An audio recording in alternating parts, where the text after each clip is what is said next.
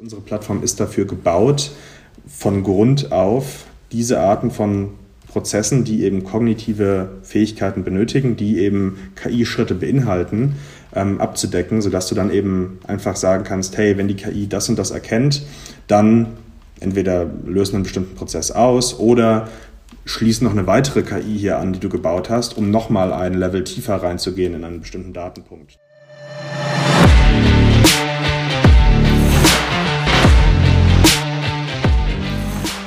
Hallo und herzlich willkommen zum Datenbusiness-Podcast. Mein Name ist Bernhard Sonnenschein, ich bin Gründer und Chefredakteur von Datenbusiness.de. Ich werde hier verschiedene Themen der Datenwertschöpfung besprechen, mal allein und mal mit tollen, hochkarätigen Gästen, nämlich den Machern der Datenwirtschaft.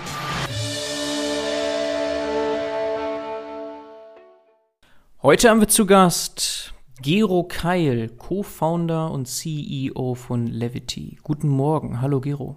Guten Morgen, Bernhard. Schön, hier zu sein. Ich freue mich sehr, Gero. Lass uns kurz einmal durch deinen Werdegang gehen. Einfach ein paar Sätze, damit wir wissen, wo du herkommst und was du gemacht hast vor diesem Startup. Super gerne. Im Prinzip ist das, ist das noch nicht so umfangreich, vielleicht bei anderen Gästen von dir. Ich habe in Deutschland und in den U S A B W L studiert, habe ähm, Erfahrungen im Startup und im V C-Umfeld gesammelt und habe dann relativ direkt aus der Uni raus mit meinem Mitgründer zusammen Levity gestartet. Ja, aber ist es nicht trotzdem ungewöhnlich, direkt zu einem V C zu gehen? Also was war, hattest du immer schon die Idee, ein Unternehmen zu gründen? Naja, also ich, ich war schon immer irgendwie sehr unternehmerisch geprägt und ähm, zum Beispiel zu Abiturzeiten habe ich damals irgendwie die Biografie von Elon Musk gelesen, fand das total spannend, war da sehr inspiriert von. Wenn du mich als keine Ahnung, Siebenjährigen gefragt hättest, was willst du mal werden, dann hätte ich gesagt, entweder Unternehmer oder Geheimagent. Ähm, und insofern, beziehungsweise, beziehungsweise damals war die Antwort Erfinder gewesen, Erfinder oder Geheimagent, nicht Unternehmer. Ähm, weil ich einfach immer sehr daran interessiert war, an neuen Ideen, neuen Produkten, was kann man erfinden, was irgendwie die Welt, die Welt besser macht, ähm, oder einfach irgendwas Neues schafft, was es bisher noch nicht gab. Ähm, und ja, in dem Sinne war das ungewöhnlich, ich weiß es nicht. Ich war bei Forto dann, beziehungsweise damals, damals Freight Hub, ähm, dann einer der ersten Mitarbeiter, ähm, damals dann Business Development und habe dann gemeinsam mit den Gründern ähm, quasi ja die die ganz frühe Phase miterleben können. Bin dann mit den Gründern immer noch in sehr freundschaftlichem Kontakt. Ähm, kurz nachdem ich dann gegangen bin, hat quasi Cherry ähm, mit anderen Investoren in, in Forto ähm, investiert. Und dadurch hat sich dann für mich die Chance eben ergeben, ähm, zu sagen, hey, ich lerne dann danach eben mal den, die andere Seite des Tisches kennen, was ich sehr, sehr spannend fand, um einfach mal mit so einer ja, Vogelperspektive im Prinzip auf die ganze Startup-Landschaft zu schauen und nicht so mit so einer, ja, im Prinzip ähm, ja eher Mikroperspektive, ähm, beziehungsweise ja, eher mit so einer Perspektive, dass man eben das Startup jeden Tag nur sieht, sondern eben stattdessen mal viele, viele, viele verschiedene Startups, ähm, mhm. also Makro äh, in dem, in dem Sinne. Mhm. Und ja, äh, dann eben bei Cherry extrem viele spannende Themen gesehen, äh, mehrere Investments ähm, quasi auch mitbegleitet ähm, und so ein bisschen da supported und eben so ein bisschen gesehen, was sind so die Themen, auf die so ein V C schaut, ähm, was macht ein Startup jetzt vielleicht interessanter oder ähm, weniger interessant, was sind gerade so die ja, spannenden Dynamiken und, und Themen im Markt ähm, und mein Mitgründer, den ich eben im Studium kennengelernt habe und ich, wir hatten damals schon ähm, viele verschiedene Ideen, ähm, was wir so gerne machen würden oder was man so gerne, was man so machen könnte. Und in dem Sinne haben wir dann damals schon angefangen, so die ersten De- Themen und Dinge auszuprobieren. Also wir hatten so ein paar Geschäftsideen oder so ein paar Startup-Ideen, die dann sich im Sande verlaufen haben, die wir eben mal versucht haben zu testen, zu validieren ähm, und die sich dann aber nicht als so attraktiv herausgestellt haben. Und äh, nach dem Studium im Prinzip haben wir uns dann hingesetzt zusammen ähm, und haben an einem Projekt angefangen zusammen zu arbeiten. Das hat sich über die letzten Semester ergeben. Ähm, wir wollten im Prinzip Vertriebsmitarbeitern in Firmen dabei helfen, effizienter und besser in der ja, Kaltakquise zu werden, ähm, indem wir im Prinzip unstrukturierte Daten aus dem Internet scrapen, ziehen ähm, und für die Mitarbeiter quasi nutzbar machen, indem wir die strukturieren. Also zum Beispiel, wenn du jetzt ein Vertriebsmitarbeiter bist und ein Kunde von dir äh, investiert jetzt auf einmal zwanzig Millionen Dollar in ein Lagerhaus ähm, und du bist vielleicht im Construction-Bereich tätig, dann wäre es vielleicht für dich interessant, ähm, nach der Pressemitteilung, nach dem Zeitungsartikel zu wissen, okay, vielleicht schreibst du die mal an, vielleicht brauchen die noch jemanden, ähm, der für die äh, eine, eine, eine Baudienstleistung erbringen kann. Ähm, das war im Prinzip so die, die größere Idee dahinter, ähm, und in dem Prozess mussten wir dann eben auch unsere eigenen ähm, M L-Modelle äh, ähm, im Prinzip entwickeln, um diese Daten eben strukturiert aus diesen unstrukturierten Quellen zu ziehen. Dann war es eben so, dass mein Mitgründer und ich beide quasi eher aus dem nicht-technischen Umfeld kamen. Wir haben beide B W L studiert ähm, und wir mussten da beide von mehr oder weniger Null anfangen. Ähm, glücklicherweise ist mein ja, Mitgründer ein extrem starker Autodidakt, hat sich da in die Themen extrem schnell reingearbeitet und hat dann eben für uns auch die ersten M L-Modelle entwickelt, die das, die das Problem lösen konnten. Aber entlang dieses Prozesses haben wir dann eben realisiert, wie aufwendig und wie schwierig das Ganze am Ende ist, ein ja, M L- bzw. K I-Modell dann zu entwickeln ähm, und in den Prozess zu integrieren und dann eben auch Mechanismen mit einzubauen, die dann ja, Fälle, Fälle, Fälle handeln, die das Modell eben noch nicht kennt oder wo sich das Modell nicht sicher ist, ähm, um das Ganze dann einfach in einem Prozess sauber zu integrieren. Und dann haben wir uns eben auch ein bisschen damit auseinandergesetzt, haben realisiert, wir sind nicht die Einzigen, die damit irgendwie Schwierigkeiten hatten, obwohl wir genau wussten, was wir machen wollten, sondern ähm, ja, das, das geht im Prinzip sehr vielen Firmen so. Selbst bei den ja, großen, großen Corporates schaffen die meisten ähm, A I-Projekte es niemals irgendwie in die Integration, in die, in die Production, ähm, sondern brechen irgendwo entlang des Weges ab, weil das einfach häufig sehr aufwendig ist, weil man die Ergebnisse nicht schnell genug sieht ähm, und weil man vielleicht auch nicht einfach mal schnell einen kurzen ähm, Proof of Concept testen kann, ähm, sondern direkt dann da ein großes Investment machen muss in Teams et cetera. Insofern, wir haben angefangen, an internen Tools zu arbeiten, die für uns das Leben einfach einfacher machen in dem Sinne. Und irgendwann recht schnell, nach ein paar Monaten, haben wir dann realisiert, okay, das ist eigentlich das viel, viel größere Problem, mit dem wir jetzt hier gelandet sind, und haben dann den Schwenk gemacht zu sagen, wir wollen jetzt wirklich uns entlang dieser Wertschöpfungskette hangeln und wir wollen es so einfach für nicht-technische Anwender machen, K I-Lösungen zu entwickeln, wie nur möglich. Okay. Und das ist so ein bisschen die, die Geschichte, wie wir dann zu Levity gekommen sind. Okay, sehr spannend. Das war so rum zwanzig siebzehn, zwanzig achtzehn, so rum? Genau, wir haben, wir haben zwanzig achtzehn angefangen, ähm, an dem äh, Projekt zu arbeiten, was dann eben zu äh, Levity wurde. Mhm. Ähm, die ersten eineinhalb Jahre war es dann einfach nur mein Mitgründer und ich an unserem Wohnzimmertisch, und ähm, wir haben eben das Produkt entwickelt, wir haben ähm, mit Nutzern ähm, getestet. Wir hatten das Glück, von der Freien Universität Berlin ein Gründungsstipendium zu bekommen für ein Jahr, was es uns eben ermöglicht hat, unseren Lebensunterhalt zu bestreiten, ohne dass wir jetzt darauf angewiesen waren, Investoren an Bord zu holen et cetera. Mhm. Was für uns super wertvoll war, weil wir einfach erstmal herausfinden konnten, okay, was genau wollen wir denn hier eigentlich machen? Und dann haben wir eben quasi Ende, Ende zwanzig neunzehn so die ersten Angel-Investoren mit an Bord geholt und über zwanzig zwanzig dann hinweg unser, unser Team aufgebaut. Mhm. Ja, du hast ein paar krasse Sachen so gebracht in Nebensätzen auch, wie zum Beispiel dein Mitgründer Autodidakt und hat dann irgendwann angefangen, mit einem B W L-Background Machine Learning zu machen. Wie muss ich mir das vorstellen? War das dann so aus den Clouds heraus eher? Also ich kann mir jetzt schwer vorstellen, dass, dass das wirklich dann Richtung komplett Eigenbau ging am Anfang.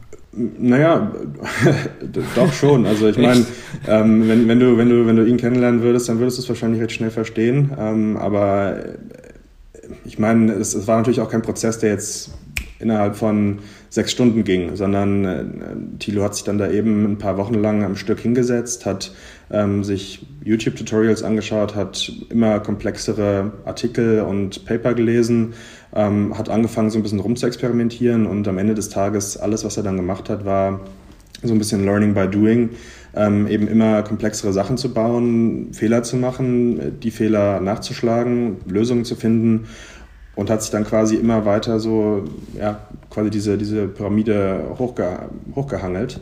Ähm, und mittlerweile, also ich meine, du kannst ihn zusammenstecken mit Leuten, die in dem Bereich ein P H D haben, und das ist auf Augenhöhe. Ähm, und ja, So, so lief das im Prinzip. Spannend. Das war dann ein Prozess, der über, das war dann, das war dann ein Prozess, der dann über ein Jahr oder sowas ging, ähm, ja. bis er dann wirklich diese Tiefe erreicht hatte. Aber ähm, immer, immer, es wurde mit der Zeit immer komplexer einfach. Ja, ich frage auch deswegen, weil ich euer Produkt so verstehe, wir kommen ja darauf gleich im Detail, dass es eben nicht so sehr darum geht, viel programmieren zu müssen. Und äh, deswegen auch so ein bisschen die Frage, war es damals schon so, dass viel Low-Code, No-Code oder aus den Clouds heraus, den Bekannten herausgezogen wurde für diese ersten Prototypen oder doch wirklich sehr viel noch programmiert wurde? Also konnte dein Mitgründer schon zum Beispiel programmieren damals?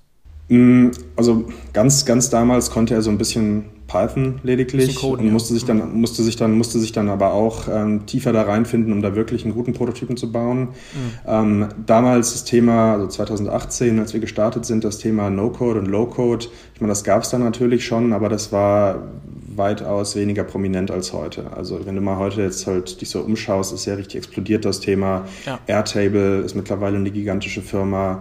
Ähm, Bubble ist auf einem sehr guten Weg, ähm, so ein bisschen das, ja, die, die No-Code-Web-App-Development-Software zu werden, die von den meisten Leuten genutzt wird, um eben ähm, ja, Web-Apps zu bauen. Adalo genauso, aber eher im Mobilbereich gestartet. Ähm, insofern Das, das war damals noch nicht so prominent und für uns war das damals auch keine Option zu sagen, hey, wir bauen jetzt gerade mal das, den Prototypen mit No-Code, sondern ähm, man, ja, Thilo hat das eben ähm, komplett selbst ge- entwickelt und ja, über Zeit haben wir dann eben das ein paar Mal refactoren müssen, haben dann eben auch die ersten Mitarbeiter an Bord geholt, die das komplett, das Frontend dann komplett neu gebaut haben, nach dem initialen Prototypen und insofern hat sich das dann entwickelt. Okay, dann habt ihr diesen Pivot gemacht, weg von Sales Support oder Vertrieb, Automatisierung, wenn man das so sagen kann, hin zu einer eher holistischeren Lösung. Magst du dir uns mal beschreiben, was ihr jetzt macht? Genau, also wie gesagt, wir haben eben im Entwicklungsprozess dieses Produkts für Vertriebsmitarbeiter, haben wir dann eben realisiert, wie komplex dieser Prozess ist von initialer, von quasi Rohdaten bis zu Ergebnis und haben dann angefangen, Tools dafür zu entwickeln, die mittlerweile die ganze Wertschöpfungskette abdecken. Das bedeutet, du kannst heute deine eigenen K I-Automatisierungen auf unserer Plattform entwickeln, ohne eine einzige Zeile Code schreiben zu müssen. Ähm, was bedeutet das konkret? Also du kannst mit Rohdaten, entweder Bildern, Dokumenten oder Text, eigene Klassifizierungsmodelle entwickeln, die dann eben ähm, in Prozesse integrieren, die dann Probleme für dich im Unternehmen lösen. Sprich, ein Beispiel wäre zum Beispiel Customer Support. Ähm, du kriegst jeden Tag Tausende, Zehntausende ähm, Nachrichten von Kunden ähm, als in deinem Ticketsystem und möchtest jetzt vielleicht automatisiert wissen, hey, ist dieser Kunde in einer positiven oder einer negativen Stimmung? Ist die Anfrage, die der Kunde hat, dringend oder nicht dringend? Oder für, mit was für einem Thema approacht uns dieser Kunde gerade? Ähm, sodass du halt quasi dieses Ticket an die richtige Person weiterleiten könntest, weil du hast vielleicht einen Vertriebsmitarbeiter, der ist besonders Ja, der weiß besonders viel, was Logistik angeht und der andere weiß vielleicht mehr, was Payment angeht. Und du willst vielleicht auch die negativen und dringenden Themen zuallererst angehen. Ja? Das wäre jetzt zum Beispiel ein Beispiel von einem typischen Textklassifizierungsproblem, was du eben auf unserer Plattform bauen könntest. Sprich, du lädst Rohdaten hoch. In dem Fall wären das dann deine Customer Support Tickets. Du lädst die in verschiedene Kategorien hoch, zum Beispiel negativ und positiv oder dringend und nicht dringend oder Zahlungen, Lieferungen, ähm, Produktqualität, was auch immer die Themen sein könnten ähm, und kannst mit einem Klick deine eigene K I drauf trainieren, ähm, eben den Inhalt dieser Texte zu verstehen und zu kategorisieren oder eben Bilder oder Dokumente und das dann eben in deinen Prozess integrieren auf unserer eigenen Automatisierungsplattform, ähm, wo du eben deine ganzen Business-Tools, die du so benutzt auf einer, auf einer täglichen Basis wie Google Mail, Outlook, Slack, Google Drive, Dropbox, Salesforce et cetera eben verbinden kannst, wo dann automatisch die Daten dynamisch reinkommen ähm, und damit gearbeitet werden kann und du dann eben auch verschiedene Prozesse auslösen kannst, je nachdem, was die K I dann eben erkennt. Ähm, im Bereich Bild und Dokumenten, ähm, Kategorisierung wäre das zum Beispiel jetzt ein Backoffice-Prozess, in dem du fünfzig verschiedene Dokumententypen an einer zentralen Stelle zusammenlaufen kriegst und du möchtest jetzt erkennen, welcher Dokumententyp kommt denn hier gerade rein und wenn es die Rechnung ist, soll es vielleicht ins Rechnungssystem, wenn es ein Lebenslauf ist, soll der vielleicht an H R gehen, äh, wenn es ein Vertrag ist, soll der vielleicht an Legal und so weiter und so fort. Ähm, mhm. Mhm. Genau, und ja, das, das hat sich eben so entwickelt über die Zeit, ähm, dass wir gesagt haben, hey, wir wollen immer wieder einen Schritt weitergehen und wir wollen es immer wieder einfacher machen. Und da hat uns natürlich der nicht technische Hintergrund auch sehr geholfen, so ein bisschen aus Nutzersicht zu denken. Also wie gesagt, als wir gestartet sind, war No-Code, Low-Code noch gar nicht so groß und wir hatten jetzt nicht ge- uns gedacht, hey, wir machen hier ein No-Code-Produkt, sondern für uns war es eigentlich eher zu sagen, hey, wir wollen K I als Technologie für den durchschnittlichen Mitarbeiter im Unternehmen insof- insoweit demokratisieren, ähm, dass du jetzt keine besonderen Fachkenntnisse brauchst, kein Studium brauchst, um eben eigene K I-Lösungen und K I-Automatisierungen im Unternehmen zu entwickeln und einzusetzen. Mhm. Aber ich brauche Daten, die, also gelabelte vor allem Daten, ne? Das ist schon für die Klassifikation, also ob das jetzt Bilder, Texte sind, du hast ja ein paar Beispiele jetzt schon mal angeschnitten, ich brauche quasi irgendwie schon bei mir Fälle gelabelt, kann die bei euch einspeisen und darauf beruhen dann trainieren, Machine Learning machen und das dann nutzen. Genau, also ich meine, wir haben auch so ein paar ähm, vortrainierte Modelle und Templates, ähm, mhm. die, du use, äh, die du benutzen kannst, mit denen du einfach erstmal anfangen kannst, ähm, ohne jetzt eigene Daten mitbringen zu müssen. Die decken dann natürlich aber nur relativ generische, ähm, relativ generische Probleme ab. Ähm, wenn du wirklich eine, eine Automatisierung entwickeln willst, die in deinem Unternehmen dann einen ganz spezifischen Prozess löst, dann musst du eben Rohdaten mitbringen. Das können Wie gesagt, so, das können Texte sein, das können Bilder sein, das können Dokumente sein. Und du musst sie labeln im Sinne von, du musst sie auf unserer Plattform in einer von den Labels, den Kategorien dann eben hochladen, um die K I darauf trainieren zu können.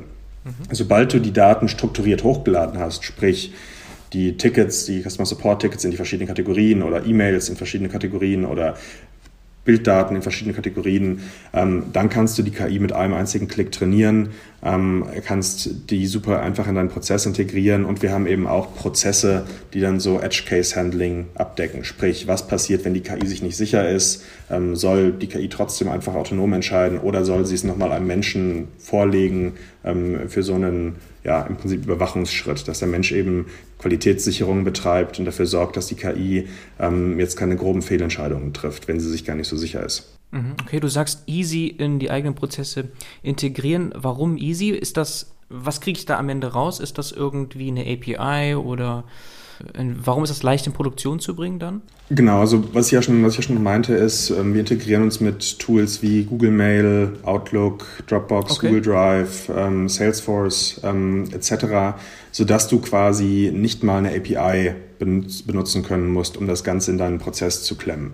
Ähm, du brauchst einfach nur ja, deine, dein, deinen Prozess, du brauchst deine, deine Plattform und Zugang dazu, du kannst auf unserer ähm, Workflow-Automatisierungsplattform eben dann deine Tools verbinden. Du kannst sagen, hey, ich verbinde jetzt zum Beispiel Zendesk ähm, für Customer Support. Mhm. Wenn immer ein neues Zendesk-Ticket reinkommt, dann bitte sende das an Levity, bitte lass ähm, das K I-Modell Kundensupport darüber laufen mhm. und füge dann das Tag wieder in Zendesk hinzu, je nachdem, was die K I erkennt. Also ist das positiv, negativ, dringend, nicht dringend oder was für ein Thema ist es?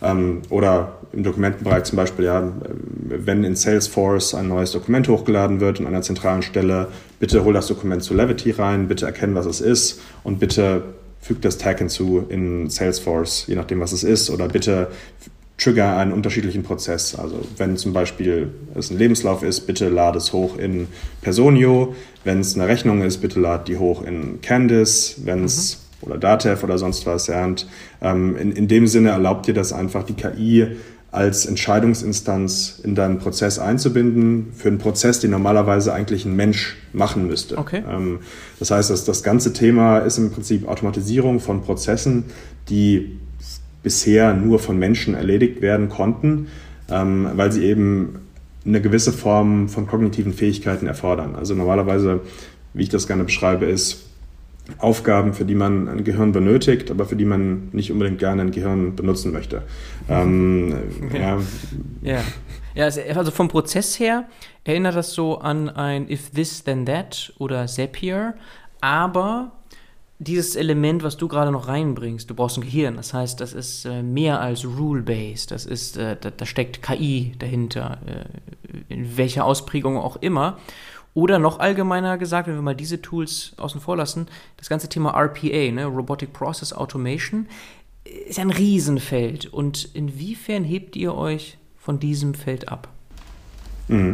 Also der Hauptdifferenziator ist im Prinzip, dass R P A ähm, einfach regelbasiert entscheidet. Ja. Sprich, ähm, du gehst da in den Prozess rein, du definierst exakt, welche Regeln da auftreten, und wenn du dann eben Teile hast, die dann zum Beispiel ja, so ein bisschen Gehirn erfordern, wie Dokumenten, Bild, Textkategorisierung, ähm, dann gibt es da manchmal Module, die die da reinsetzen können, aber die Plattform ist generell nicht mit einem Fokus auf diese Prozesse angelegt. Ja, also das, das bedeutet, die versuchen dann, mittlerweile versucht R P A ähm, ja auch A I-Fähigkeiten mit einzubauen und zu integrieren in diese normalerweise regelbasierten Automatisierungen, mhm. wo es dann eben sehr schnell zerbricht, sobald eine Ausnahme vorkommt, sobald irgendwas anders ist, als es vordefiniert wurde. Ja, ähm, in, in dem Sinne, was ich zum Beispiel daran denken würde, ist, oft wird ja bei R P A dann eben auch O C R verwendet, ähm, was dann zum Beispiel bedeutet, dass du Dokumentenkategorisierung machen würdest, indem du einfach die Textdaten auf einem Bild ausliest ähm, oder auf, einer, auf einem Dokument ausliest und dann eben basierend auf gewissen Keywords entscheidest, was das jetzt für ein Dokument ist. Wenn dann aber zum Beispiel mal das Format eines Dokumentes anders ist oder einfach die Variation innerhalb eines einer Kategorie ähm, sehr hoch ist, dann bricht das einfach sehr leicht, und das wären die Prozesse, wo du K I brauchst. Jetzt gibt es, wie gesagt, gewisse K I-Module, die man in diese R P A-Plattform reinsetzen kann, ähm, aber das Problem hier ist einfach, dass diese ganze Plattform nicht für diese Arten von K I-Prozessen gemacht ist. Das heißt, man versucht dann eher K I von oben reinzudrücken, statt die Plattform drumherum zu bauen. Ähm, wenn du das jetzt mit unserer Plattform vergleichst, unsere Plattform ist dafür gebaut, von Grund auf diese Arten von Prozessen, die eben kognitive Fähigkeiten benötigen, die eben K I-Schritte beinhalten, ähm, abzudecken, sodass du dann eben einfach sagen kannst, hey, wenn die K I das und das erkennt, dann entweder lösen einen bestimmten Prozess aus oder schließen noch eine weitere K I hier an, die du gebaut hast, um nochmal ein Level tiefer reinzugehen in einen bestimmten Datenpunkt. Zum Beispiel ist eine Rechnung, die wir bekommen, unter hundert Euro oder über hundert Euro, oder ist ein Lebenslauf, kann ein Kandidat, ähm, der sich beworben hat mit dem Lebenslauf, kann der R, kann der Python, hat der einen Bachelorabschluss, hat der einen Masterabschluss, hat der mehr als drei Jahre Berufserfahrung, hat der mehr als zehn Jahre Berufserfahrung.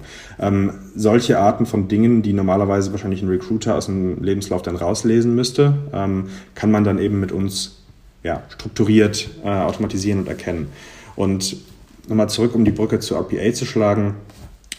Diese R P A-Systeme arbeiten ja sehr häufig auch mit Legacy-Systemen einfach, wie ähm, ja, zum Beispiel S A P, ähm, einfach Systeme, die von Großkunden benutzt werden und weniger ähm, beziehungsweise gar nicht mit zu der nächsten Generation an Software à la Airtable ähm, oder ähm, ja, à la Personio et cetera. Sprich, was wir eben sehen, ist, dass die ganze Software-Landschaft heutzutage weniger ja, monolithisch ist und einfach mehr in spez- verschiedene Tools aufgebrochen ist. Es gibt bei den meisten Unternehmen nicht mehr dieses eine gigantische E R P-System, wo alles dann drin gelagert ist, mhm. ähm, und wo man dann irgendwie Prozesse automatisieren muss, ähm, sondern es gibt eine ganze Menge verschiedener Tools, die eben zusammenarbeiten müssen, zusammen kommunizieren müssen und die dann eben auch in den Prozessen drin hängen, sodass man dann die Prozesse daran äh, anschließen will und eben dann auch Menschen in diesen Systemen Entscheidungen treffen müssen und neue Prozesse auslösen müssen. Mhm. Und für diese Arten von, von Prozessen ist unsere Software gedacht. Sprich, in dem Sinne auch aktuell weniger auf große Unternehmen ausgelegt, sondern eher so auf mittlere Unternehmen und äh, teils auch kleinere Unternehmen. Okay, da wollte ich nämlich genau nachhaken, das, was du gerade am Ende ansprichst. Wir sind ja hier B to B, da sind die Vertriebszyklen sehr lang, bis hin zu mehreren Jahren. Und okay, mag sein, dass es nicht nur diese Login-Effekte gibt, sondern du neben den Playern wie ein S A P oder andere, auch jetzt im R P A, spezielle Player, noch daneben gerne weitere Lösungen hinzunimmst. Aber trotzdem stelle ich es mir so vor, bei Corporates erstmal schwer reinzukommen. Also jetzt von der Vertriebsstrategie bei euch oder auch marketingstrategisch schwierig dort anzugreifen. Und deswegen seid ihr mit K M Us und ambitionierten Startups erstmal unterwegs. Genau, also es ist auch einfach ein Thema, wenn du, wenn du die R P A anschaust, meistens ist das eine Vorstandsentscheidung, die getroffen wird anhand von sehr großen Versprechen, die gemacht werden von, von R P A-Unternehmen, die dann häufig auch gerne mal nicht so zu dem Maße erfüllt werden. Gleichzeitig ist es dann eben so, dass so eine R P A-Integration häufig sehr, sehr lange dauert. Also du hast einen extrem langen Vertriebsprozess und du hast dann gleichzeitig auch ein riesiges Projekt, was du aufsetzen musst, wo dir eine äh, Maschinerie an ähm, Implementation Consultants vorgesetzt wird, die dann im Prinzip das in deine Prozesse reinbaut und integriert. Wir gehen hier mit einem ganz anderen Fokus ran, und zwar sagen wir, hey, wir fokussieren uns eigentlich auf die direkten Anwender, sprich in dem Falle würde es würde eher der vielleicht Customer Support Manager dann sagen, hey, ich möchte das hier irgendwie intelligenter machen, was gibt es denn hier? Ah ja, ich könnte ja Levity dafür nutzen. Und dann eben einfach erstmal mit unserem kostenlosen Test-Account anfängt, was zu entwickeln, sieht, hey, das funktioniert. Und sobald es dann in die bezahlten Regionen geht, vielleicht gegebenenfalls Approval von weiter oben braucht. Mhm. Aber insofern setzen wir viel weiter unten an, und das ist dann eher bei uns so ein Bottoms-up, mhm. während es bei R P A meistens eher dann Top-down ist, basierend auf einer Vorstandsentscheidung, und die unteren Ebenen, die müssen das dann einfach integrieren. Die haben dann gar keine großen Auswahlmöglichkeiten. Okay, verstehe. Und äh, wo liegen wir da so preislich, wenn du sagst, am Anfang gerne kostenlose Version ausnutzen und dann... Genau, also ich meine, die, die, die kostenlose Version, die wir haben, ähm, die ist im Prinzip so eine, ja, heutzutage nennt man das dann Free Forever ähm, mhm. Version, ähm, die dann einfach in Sachen Nutzung recht stark beschränkt ist auf zum Beispiel jetzt in dem Fall hundert ähm, K I-Predictions im Monat. Sprich, du kannst deine eigene K I entwickeln, du kannst deine eigene K I in den Prozess integrieren, du kannst das testen und du kannst es auf sehr kleiner Flamme im Prinzip schon laufen haben. Ähm, sobald dann das in deinem Prozess läuft, sobald du happy damit bist und sobald du das wirklich intensiver nutzen willst, ähm, dann musst du halt aktuell mit uns sprechen. Ähm, wir haben da jetzt noch kein standardisiertes Pricing, weil es da eben sehr viele verschiedene Komponenten gibt, die da einen Einfluss darauf haben und Nutzer auch sehr verschiedene Dinge damit machen und sehr viele verschiedene Dinge brauchen. Ja. Der allereinfachste Plan, ähm, der aber quasi nur für dann auch immer noch Nutzer auf kleiner Flamme reicht, ähm, wäre dann zum Beispiel neunundneunzig Dollar im Monat. Ähm, das ist dann ja im Prinzip ein, ein, ein Prozess für meistens eher Kleinstunternehmen oder manchmal auch individuelle Personen, ähm, die dann eben kleine Prozesse automatisieren wollen. Ähm, wenn das Ganze komplexer wird und du brauchst verschiedene K I-Modelle und du brauchst verschiedenste Prozesse ähm, und du hast ein enormes Volumen von mehreren Millionen Datenpunkten im Monat, die du eben von der K I erkennen ähm, lassen möchtest, ähm, dann kann das natürlich auch deutlich weiter raufgehen. Aber mhm. das ist dann im Prinzip einfach ein Thema, was wir mit den Kunden besprechen, sobald sie an den Punkt kommen. Ähm, ja. Und nicht irgendwas, wo wir vorher rangehen, wie bei R P A, äh, mit dem Kunden sprechen, was ist dein Prozess, irgendwie einen Business Case durchrechnen und dann äh, denen ein Projekt verkaufen und Versprechungen machen, sondern wir lassen die Kunden testen. Die Kunden kommen erstmal selbst rein, ähm, entwickeln etwas, sehen, wie, wie gut es funktioniert, ähm, und ähm, sobald sie es dann nutzen wollen, äh, besprechen wir eben, ja, was sind denn die genauen Anforderungen jetzt an, an, an deren Accounts, an deren mhm. Nutzung. Aber typischerweise nicht pro User wird abgerechnet, sondern es geht um die Gesamtzahl an Klassifikationen. Genau, also ich meine, unsere, unsere Software eignet sich nicht, um auf User-Basis abzurechnen, wie man das vielleicht bei einem Slack sehr gut machen kann, weil du kriegst nur Value von der Plattform, wenn auch jeder Mitarbeiter einen eigenen Account hat. Da kann man sich nicht irgendwie einen Account teilen. Insofern, die Nutzer sind uns im Prinzip total egal. Bei uns geht es dann eher darum, wie viele verschiedene K I-Modelle willst du auf der Plattform entwickeln, ähm, wie viele Prozesse automatisierst du und was ist das Volumen? Okay, also so viel zum äh, Pricing, Gero. Was ich wirklich spannend finde, ist, dass ihr ja sowohl Texte als auch Bilder, Klassifikationen anbietet, und es gibt natürlich so spezialisierte Player, Startups, die sich nur um Bilder kümmern, wo du eben auch so eine Plattform hast, du kannst Daten hochladen, gelabelt oder labeln in der Plattform, und dann hast du auch so einen ähnlichen Prozess, wie du es beschrieben hast, aber ihr geht da ganz holistisch ran, oder habt ihr da auch Stärken, dass ihr sagt, ne, eher Texte oder eher Bilder, oder ist das wirklich ganz holistisch? Nee, wir, wir gehen da im Prinzip ganz horizontal ran. Mhm. Ähm, und wir haben von Anfang an gesagt, wir wollen jetzt nicht der Nummer eins Player werden für Bilderkennung oder Texterkennung oder Dokumentenerkennung, sondern wir wollen der Nummer eins Player werden für K I, Demokratisierung für nicht-technische Anwender. Ähm, und für uns beinhaltet das dann eben nicht nur sich auf einen kleines Untergebiet zu fokussieren, sondern eher das Thema ganz breit anzugehen. Ähm, natürlich müssen wir uns irgendwie fokussieren, und in dem Sinne fokussieren wir uns aktuell eher auf der Ebene, dass wir sagen, wir fokussieren uns auf Klassifizierungsprobleme, sprich Textklassifizierung, Bildklassifizierung, Dokumentenklassifizierung, und wir machen jetzt eben nicht ähm, bei Bildern zum Beispiel irgendwie Image Segmentation, ähm, Object Detection, ähm, was man da noch so alles machen könnte. Oder bei Dokumenten, Document Extraction oder bei Text, Named Entity Recognition ähm, et cetera. Sondern es geht eben nur um Klassifizierung, aber dafür machen wir das über alle Datentypen hinweg, mhm. ähm, weil wir eben sehen, dass Unternehmen in der Regel nicht nur Bilder haben oder nicht nur Texte haben oder nicht nur Dokumente haben, sondern äh, in der Regel eigentlich von allem etwas. Ähm, und insofern ähm, war das für uns eben der Punkt, wo wir ansetzen wollten. Und ähm, mal so platt nachgefragt, warum könnt ihr das? Warum seid ihr in der Lage, das zu tun? Nutzt ihr viele Cloud-Anbieter im, im, im Backend und seid ihr jetzt schon so viele spezialisierte Data Scientists? Vielleicht dazu nochmal wirklich, warum ihr in der Lage seid, das so anzubieten. Ja, ja, ich meine, warum wir in der Lage sind, ähm, das ist ein, das ist ein guter Punkt und das ist sicherlich auch einer der Hauptpunkte oder eine der Hauptthesen, die wir bei, bei Levity haben. Wenn wir uns so die K I-Landschaft anschauen, dann ist das heute sehr kommoditisiert. Es gibt ein gewisses Set an Open-Source-Frameworks, die im Prinzip so ziemlich jede K I-Firma da draußen nutzt. Ähm, neunundneunzig Komma neun Prozent der K I-Firmen, die irgendwie in, in Investoren erzählen, oh ja, wir haben einen Ähm, ja, wir haben, wir haben unser eigenes K I-Framework oder wir haben hier äh, proprietäre Algorithmen, ähm, erzählen da in dem Sinne eigentlich ähm, nach unserer Erfahrung Quark, ähm, weil sowas gibt es in den meisten Fällen nicht. Ja, OpenAI zum Beispiel, ähm, die machen das mit G P T drei. Ja, das ist deren proprietäres ähm, Framework, deren proprietäres Modell. Mhm. Ähm, aber in der Regel, was Firmen machen, ist, die nutzen den gleichen Satz an äh, Open-Source-Frameworks. Und das Einzige, was wirklich einen großen Unterschied macht, ist, was für Trainingsdaten hat man denn? Wie viele und wie gut gelabelt sind die? Und dann kann man eben auch noch so mit Themen wie Hyperparameter Optimization und Tuning noch ein bisschen was rausquetschen aus diesen Daten. Aber in dem Sinne sagen wir eben, ja, wir nutzen die gleichen Open-Source-Frameworks wie alle. Wir haben eben Machine Learning Pipelines, die sehr gut generalisieren können über alle Daten hinweg. Die haben wir eben so eingestellt, so aufgesetzt. Und insofern das Einzige, was unsere Plattform eben braucht, ist genug Daten und die Labels, ja, was möchtest du erkennen? Ähm, und dann kannst du das Ganze auf diesen sehr gut generalisierenden Pipelines eben trainieren und dann später integrieren. Mhm. Ähm, und dieses Thema Kommoditisierung von ja, K I äh, ist quasi ein ganz großes äh, Thema, was eben Levity überhaupt erst ermöglicht und warum das Ganze Sinn macht. Ähm, weil man jetzt eben heutzutage nicht mehr ein Fünf-Mann-Researcher-Team braucht, was dann mit irgendwelchen Papers arbeitet und versucht, irgendwas zu bauen, was dann so halbwegs funktioniert, sondern es gibt eine, eine, eine große Auswahl an sehr gut funktionierenden K I-Frameworks für verschiedene Probleme.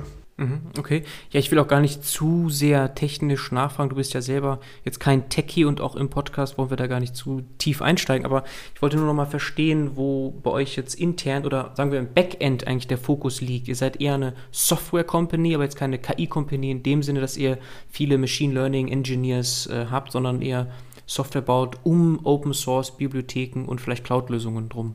Ich würde es eher, ich würde es eher komplett umdrehen und sagen, wir sind in allererster Linie eine U X-getriebene Firma. Mhm. Also das, worum es bei uns im Prinzip geht, ist bestehende Technologie so zu verpacken, dass sie für den nicht technischen Endanwender sehr, sehr einfach zu benutzen wird.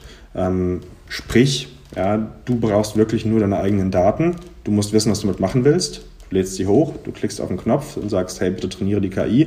Und zehn Minuten später hast du deine K I, statt ähm, ein halbes Jahr lang auf einem Projekt zu verbringen, wo dir eine, eine Truppe an Consultants dann da irgendwas baut. Mhm. Ähm, insofern, du kommst sehr schnell zu Ergebnissen, es ist sehr, sehr einfach. Und das ist es, wo der Fokus drauf liegt. Wir sind nicht researchlastig, wir sind ähm, jetzt nicht so, dass wir unsere eigenen Ähm, total verrückten Sachen versuchen zu entwickeln, ähm, sondern wir nehmen, was da ist, wir nehmen, was sehr gut funktioniert und wir verpacken das so, dass es simpel wird. Okay, ja, das verstehe ich dann so aus Kundensicht, aber ihr könnt ja selber jetzt nicht nur UXler sein, also äh, da muss ja trotzdem... Genau. Ne, da, da Genau, ich meine, wir haben in, in dem Sinne, in dem Sinne, wir haben auch Machine Learning Entwickler, also Thilo plus, ähm, plus eine weitere Mitarbeiterin.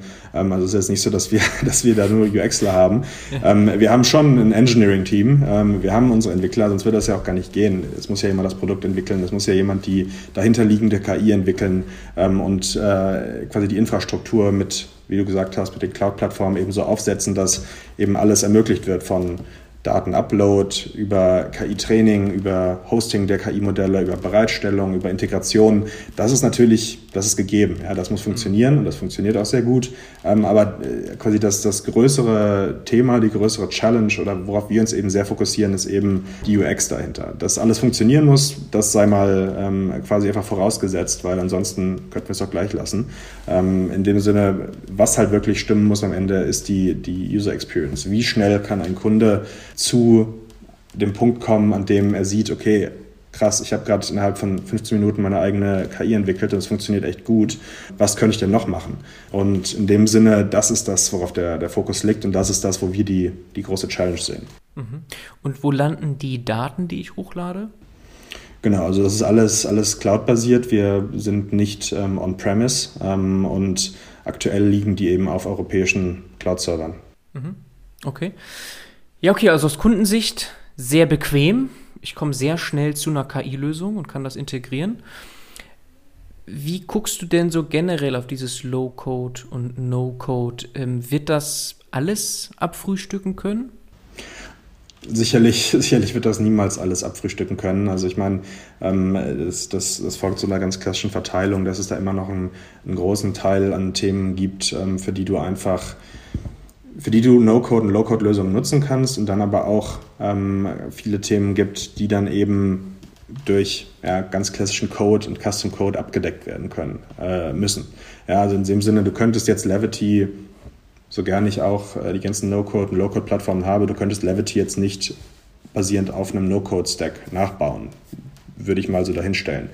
Ähm, in, in dem Sinne, vieles, vieles geht und was ich zum Beispiel sehe, ist, dass mittlerweile auch größere Unternehmen so die ganzen No-Code-Lösungen anfangen einzusetzen, ähm, weil es einfach generell so einen Paradigmenwechsel gibt. Ja, die, die Leute, die ein Problem sehen, können jetzt selbst die Lösung entwickeln.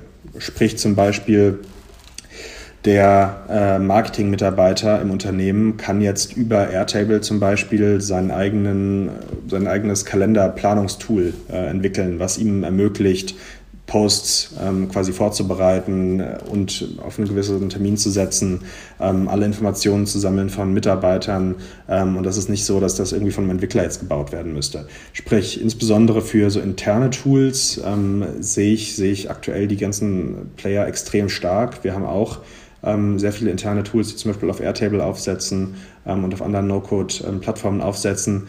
Ähm, in der Regel gilt halt, je maßgeschneiderter das Ganze sein muss, desto häufiger brauchst du dann doch mal, doch mal Code. Und mhm.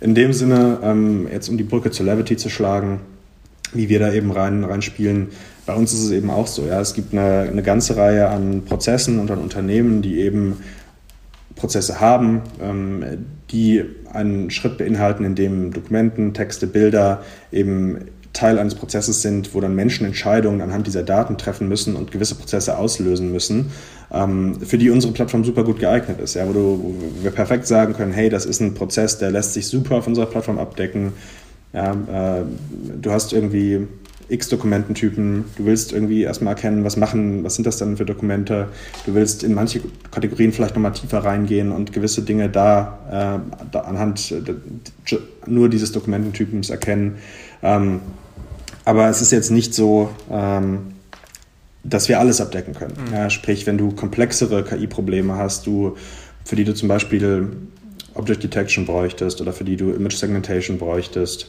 oder wenn du gewisse Posten aus einer P D F heraus extrahieren möchtest, wie was ist denn die V A T-Rate, was ist denn ähm, jetzt irgendwie der... die Rechnungssumme, was ist denn das Rechnungsdatum, was ist denn die Rechnungsnummer, ähm, wenn du so, ja, zum Beispiel in dem Sinne jetzt Data Extraction Themen hast, das wäre jetzt aktuell nichts, was wir abdecken können äh, oder mhm. abdecken wollen. Ja. Ähm, und dann müsstest du halt jemand anderen nutzen oder eine andere, eine andere Plattform nutzen. Mhm. Aber insofern, wir haben eben einen ganz klaren Fokus, ähm, genauso wie andere No-Code-Plattformen, für den sind wir sehr gut. Ähm, sobald Kunden was anderes brauchen, müssen wir dann eben leider sagen, hey, ja, vielleicht brauchst du hier eher was anderes. Mhm, okay. Ja, verstehe. Ist natürlich auch so, sobald du das Feld der Klassifikation verlässt, dann verlässt man ja auch Levity. Das kommt ja noch dazu, ne? Das ist ja so ein Punkt, also ihr seid ganz klar auf Klassifikation unterwegs und wir müssten die Unterscheidung machen, tatsächlich nicht No-Code slash Low-Code, ihr seid wirklich No-Code, das ist wirklich jetzt nicht irgendwie so vorgesehen, an, an manchen Stellen muss man oder darf man coden.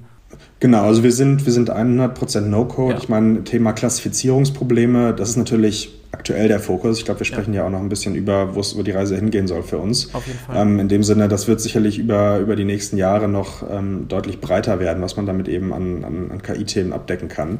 Ähm, aber was das No-Code-Thema angeht, wir sind hundert Prozent No-Code. Mhm. Ähm, du kannst uns eben benutzen, ohne eine einzige Zeile Code schreiben können zu müssen.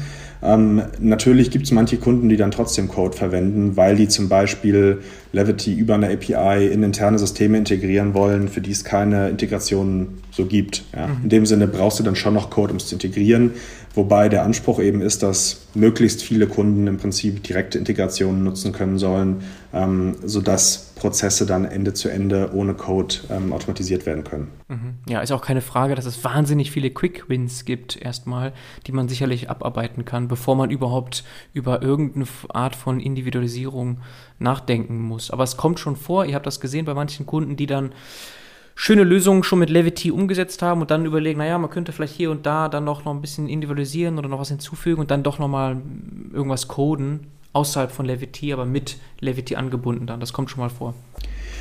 Genau, was wir generell sehr stark sehen, ist, dass wenn einmal so der der Schalter quasi umgelegt wurde im, im, im Kopf bei den Leuten und sie verstehen, was ist denn jetzt eigentlich möglich für mich als nicht-technischer Anwender, ähm, dann finden die Leute immer mehr und immer mehr Probleme und Prozesse, die eben auch automatisiert werden könnten im Unternehmen. Ähm, und insofern, da haben wir schon Nutzer gesehen, die kamen mit einem Anwendungsfall und hatten ein paar Monate später dann auf einmal fünf, die sie angehen wollten, mhm.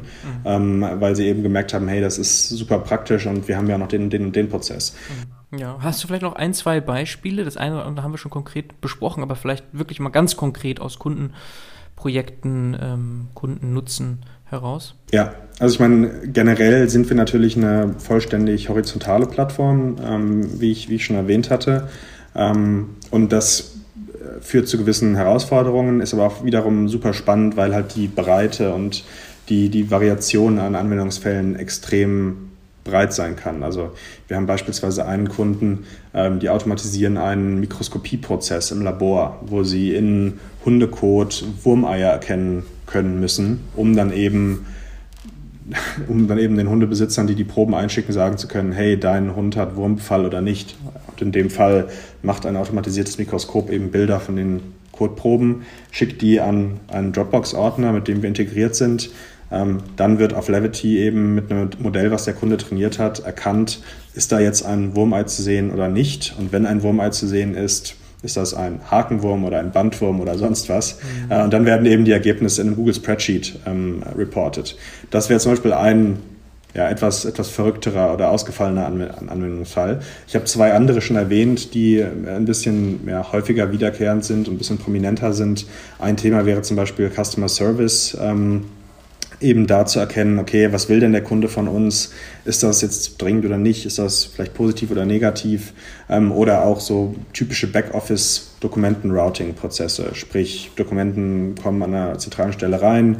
Wir wollen jetzt erkennen, was für ein Dokumententyp ist es, damit wir den an die richtige Person, an den richtigen Ort weiterleiten, ablegen, notif- benachrichtigen können et cetera.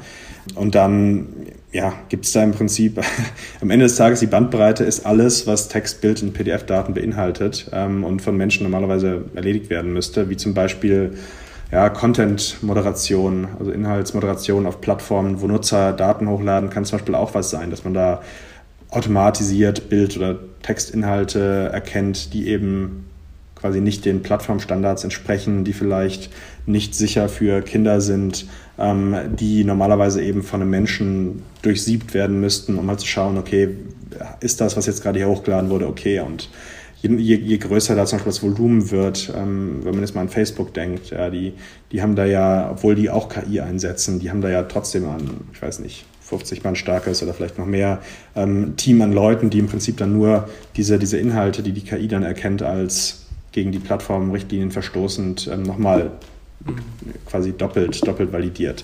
Ähm, insofern Das ist zum Beispiel ähm, ein großes Thema, was wir auch sehen, ist zum Beispiel im, im Versicherungsbereich, ähm, Claims Processing, ähm, wo dann zum Beispiel anhand von gewissen Informationen, die der Kunde über Textform oder über Bildform bereitstellt, untersucht werden muss, ob jetzt ein Claim, ähm, ein Anspruch auf die Versicherungsdienstleistung besteht. Zum Beispiel, wenn es jetzt um Autounfälle geht, ja, und der Kunde lädt Bilder hoch, dass man erstmal schon mal checken kann, okay, ist auf diesem Bild überhaupt der Schaden richtig zu sehen? Ähm, was für ein Schaden ist es? Ähm, ist das vielleicht das Auto, was, was, was quasi uns hier vorliegt, als Auto, was in den Versicherungspapieren eingetragen ist?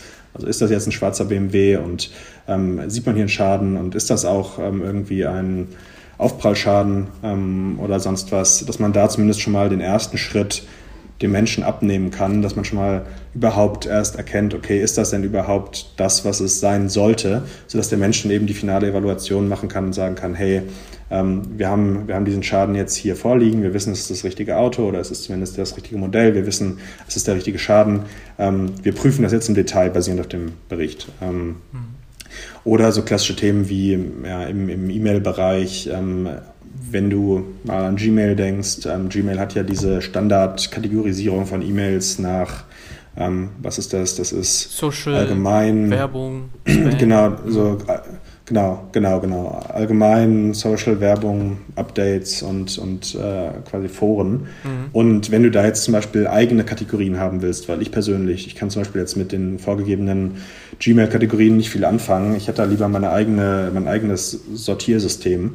Ähm, da könntest du zum Beispiel auch einfach mit deinen vergangenen E-Mails dein eigenes Priorisierungs- und Kategorisierungssystem entwickeln, dass du sagst, hey, alle E-Mails, die von Kunden kommen, sollen automatisiert in den Kundenordner, ähm, ohne dass du jetzt eine Liste an Kunden irgendwie mit, damit abgleichen musst, sondern du einfach erkannt, hey, das ist eine Kunden-E-Mail, ähm, oder alle E-Mails mit Investoren sollen in den Investorenordner, ähm, und so Sachen zum Beispiel, mhm. ja, dass du eben automatisiert zum Beispiel dann, dann, dann, dann deine E-Mails kategorisieren lassen kannst, deine E-Mail-Anhänge kategorisieren und ablegen lassen kannst, ähm, solche Themen. Mhm. Und ganz wichtig hierbei, dass das nicht regelbasiert in erster Linie zumindest funktioniert bei euch, sondern eine Art von K I natürlich dahinter steckt. Das heißt, die Lösungen werden auch besser über die Zeit beim Kunden, richtig? Genau, also du kannst dann eben sagen, ja, die, also ich möchte hier mich selbst zum Beispiel in den Prozess reinsetzen als, als Beobachter und als Prüfer, und wenn die K I sich nicht sicher ist, ja, und da kommt eine neue E-Mail rein und die K I ist sich nicht zu hundert Prozent sicher, ah, ist das jetzt eine Investoren-Mail, dann würde sie zum Beispiel ähm, ja, sagen, hey Bernhard, schau dir doch bitte mal hier diese E-Mail an und sag mir, ob das wirklich eine Investoren-E-Mail ist, und wenn du dann sagst, ja, ist eine Investoren-E-Mail, dann würde die K I das als quasi weiteren Informationspunkt abspeichern, und beim nächsten Mal, wenn so eine ähnliche E-Mail kommen würde, wäre sie sich dann schon sicherer, mhm. ähm, weil du einfach neue Trainingsdaten geschaffen hast. Okay, aber sie macht ja trotzdem auch ein paar Fehler, nehme ich an. Das ist ja so, dass du da nicht hundert Prozent Genauigkeit hast, und dann äh, muss man da auch zwischendurch sicherlich mal gucken und so neue Informationspunkte erzeugen. Genau, also genauso wie, wie Menschen Fehler machen, wenn sie tausende Male den gleichen Prozess oder den gleichen Erkennungsschritt ähm, machen müssen. Ja, wenn du Menschen jetzt zehntausend Dokumente gibst und sagst, bitte sortiere die jetzt nach, nach Dokumententyp, ähm, dann wird es da Fehler geben. Genauso ist das bei einer K I auch. Und worum es dann eben uns darum, worum es uns geht bei Nutzern, ist eben zu kommunizieren, hey, die K I wird Fehler machen, bitte definiere, was du maximal an Fehlerrate tolerieren kannst. Und dementsprechend hoch wird dann von uns eben ähm, quasi der, der ja, Abschnitt gesetzt, ab dem die K I selbst entscheiden darf. Und alles, was darunter fällt, muss dann eben vom Menschen nochmal validiert werden, bevor dann eben diese Vorhersage der K I einfach akzeptiert wird. Mhm. Okay. Typische Herausforderung ist dabei vielleicht die Asymmetrie, ne? Dass man bestimmte Dinge immer als korrekt hat und andere manchmal falsch, so Richtung False Positives, False Negatives und so weiter, aber müssen wir nicht mit Detail besprechen, weil das sehr, sehr Use-Case-abhängig ist. Aber was ich schon ja. vermute ist, je mehr Kunden ihr habt, desto mehr Templates werdet ihr haben und desto schlauer werdet ihr auch als Plattform, ne? Ist das so? Im Prinzip ja, wobei natürlich die Kunden, die auf unserer Plattform Lösungen entwickeln, die, die, diese, diese Lösungen gehen nicht auf einmal irgendwie in unseren Äh, Besitz über. Ja? Wir nutzen die ja. dann nicht anderweitig, sondern die Kunden entwickeln auf unserer Plattform ihre eigenen Lösungen und danach haben nur sie selbst ähm, Zugang zu dieser Lösung und die wird nicht mit anderen geteilt. Mhm. Natürlich je länger wir quasi im Markt sind, je mehr verschiedene Probleme wir sehen, ähm, desto mehr identifizieren wir eben auch, was ist denn, was gibt es denn für interessante Anwendungsfälle? Ähm, und wenn es dann eben mal Open-Source-Datensätze gibt, zum Beispiel, die wir finden, ähm, dann fügen wir eben auch neue Templates hinzu. Mhm. Ja, und ähm, es, es gibt zum Beispiel gerade in den U S A eine ganze Menge ähm, Open-Source-Datensätzen, die veröffentlicht werden von Forschungsinstituten ähm, et cetera, die man dann auch nutzen kann äh, zum Teil. Ähm, um dann eben damit auch zum Beispiel was zu entwickeln. Zum Beispiel, wir haben jetzt aktuell im, im Tool zum Beispiel ein äh, Sentiment Analysis ähm, Template, was dann eben Tweets kategorisieren kann in, ist das ein positiver Tweet oder ein negativer Tweet? Oder ähm, wir haben ein Modell, was automatisiert ähm, Real Estate Fotos, also Fotos von Immobilien, ist das ein Wohnzimmer, ein Schlafzimmer, eine Küche, ein Bad, ähm, ein Garten, ein Poolbereich, ähm, auch kategorisieren kann anhand von einem Open Source Datensatz. Okay, sehr cool. Also ich könnte zum Beispiel auch einfach mal äh, Elons Tweets analysieren nach neuen Tipps, wo man investieren sollte oder sowas. zumindest, zumindest könntest du mit dem Template dann erkennen, ob, die, ob, der, ob der Elon gerade gut gelernt ist oder nicht. Ja. Ja, okay. Ja, Sentiment, genau. In welche Richtung genau gerade die Tweets gehen. Sehr spannend. Vielleicht nochmal zum Abschluss, wo ihr steht und wohin die Reise geht. Wie viele Leute seid ihr denn aktuell? Wir sind jetzt gerade ein Team von zwölf Leuten, ähm, aber stellen gerade für so vier, fünf, sechs weitere Positionen an. Also zwanzig einundzwanzig wird sicherlich ähm, ein Jahr, in dem unser Team nochmal ganz gut wachsen wird. Ja. Ähm, wo geht für uns die Reise hin? Ja, letztendlich wollen wir die weltweit führende Plattform für die K I-basierte Prozessautomatisierung werden. Es gibt da jetzt schon so ein paar anfängliche Buzzwords für, noch nichts, was jetzt irgendwie so bekannt ist wie R P A. Wird sich auch zeigen, was sich dann da herauskristallisiert, so als Terminologie. Wir sehen das eben so, dass wir eine total neue Kategorie an Software schaffen, die es bisher eben noch nicht so gab, weil bisher ähm, gab es nicht wirklich horizontale Software, die es Menschen ermöglicht, Prozesse in quasi im Tandem mit K I zu automatisieren, ähm, die, von, die vorherig nur von Menschen erledigt werden konnten. Ähm, ein, ein Begriff zum Beispiel, der da, der da Sinn machen könnte, wäre kognitive Prozessautomatisierung, weil es eben kognitive Fähigkeiten erfordert zum Teil.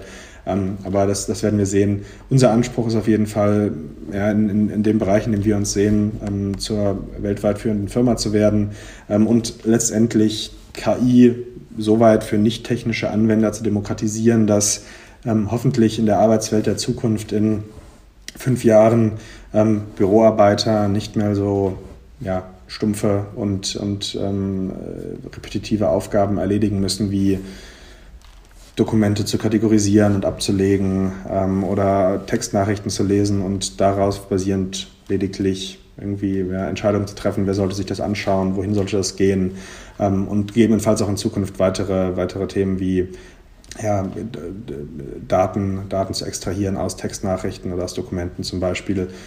Das, das wird sich zeigen, was dann da als, als nächstes auf Produktentwicklungsseite für uns kommt. Aber die Spanne an K I-Technologien, die wir abdecken auf der Plattform, wird immer weiter wachsen über, über die nächsten Jahre. Genauso wie die Bandbreite an Integrationen, die wir abdecken können. Das ist natürlich auch ein Thema, dass man nicht an Tag eins an mit fünfhundert Integrationen ähm, launchen kann, sondern sich da Stück für Stück hinarbeiten muss. Ähm, und sicherlich gibt es dann in, in, eine ganze Reihe an Integrationen, die den Hauptteil der Use Cases ausmachen. Aber mit jeder weiteren Integration, die man eben schafft, werden dann auch neue Use Cases auf einmal interessant. Ja, für Personaler wird die Plattform wahrscheinlich erst super spannend, sobald es dann eben Integrationen mit den ganzen H R-Tools gibt, wie Personio, Bamboo H R, Lever, Workable, et cetera et cetera et cetera. Okay, der Plattformgedanke ist natürlich sehr spannend dabei, diese mögliche Integration und zunehmende Integration mit anderen Tools da draußen und diese holistische Sicht darauf, also sowohl Bilder als auch Text und Dokumente können alle klassifiziert werden und wahrscheinlich irgendwann auch jenseits von Klassifikation, das hattest du auch so in einem Nebensatz genau gebracht. Und aktuell seid ihr Pre-Seed, also ihr habt Business Angels und habt diese Pre-Seed-Round gemacht und seid wahrscheinlich demnächst auch auf der Suche nach weiteren Investoren äh, für eine Seed-Round. Ja, ich meine, wir haben, wir haben erstmal eine ganze Weile Ruhe mhm. ähm, und müssen uns da nicht drauf fokussieren und auch keine, keine Sorgen drum machen. Also Runway für das ganze Jahr noch? Runway ist genug ähm, und ähm, aktuell ist für uns der Fokus eher, eben ein Weltklasse-Team zusammenzustellen. Ja. Ähm, und in dem Sinne Ähm, ja, falls du zum Beispiel irgendwelche Zuhörer hast, die gerade auf Jobsuche sind, ähm, wir suchen auf jeden Fall nach mehreren Full-Stack-Engineers ja. ähm, für Integrationen und Infrastruktur. Ähm, und darüber hinaus haben wir auch immer wieder ähm, offene Praktikumsstellen für und, und Werkstudentenstellen für Machine Learning, für Engineering-Positionen ähm, und so weiter und so fort. Also falls ihr zum Beispiel keine Stelle findet auf der Website, äh, bewerbt euch gerne auch einfach initial ähm, und wir schauen mal, ob das, ob das passen könnte. Okay. Hey, das ist ein schönes Abschlusswort. Einfach mal anschauen, levity punkt a i, entweder als potenzieller Kunde oder Nutzer eurer Plattform oder eben auch als Talent auf der Suche nach einem coolen Job. In Berlin sitzt ihr.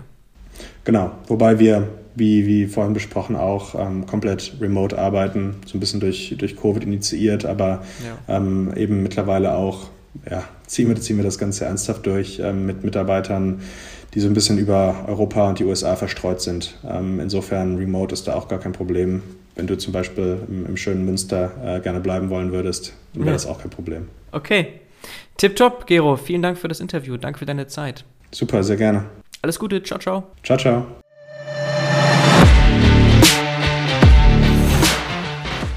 Feedback zum Podcast gerne an info at datenbusiness punkt de. Wer ansonsten mit mir zusammenarbeiten möchte zu allen Fragen rund um Datenwertschöpfung, darf gerne vorbeischauen auf heads of data punkt de. Zusammen maximieren wir den wirtschaftlichen Nutzen deiner Daten. Würde mich sehr freuen, wenn wir bald voneinander hören.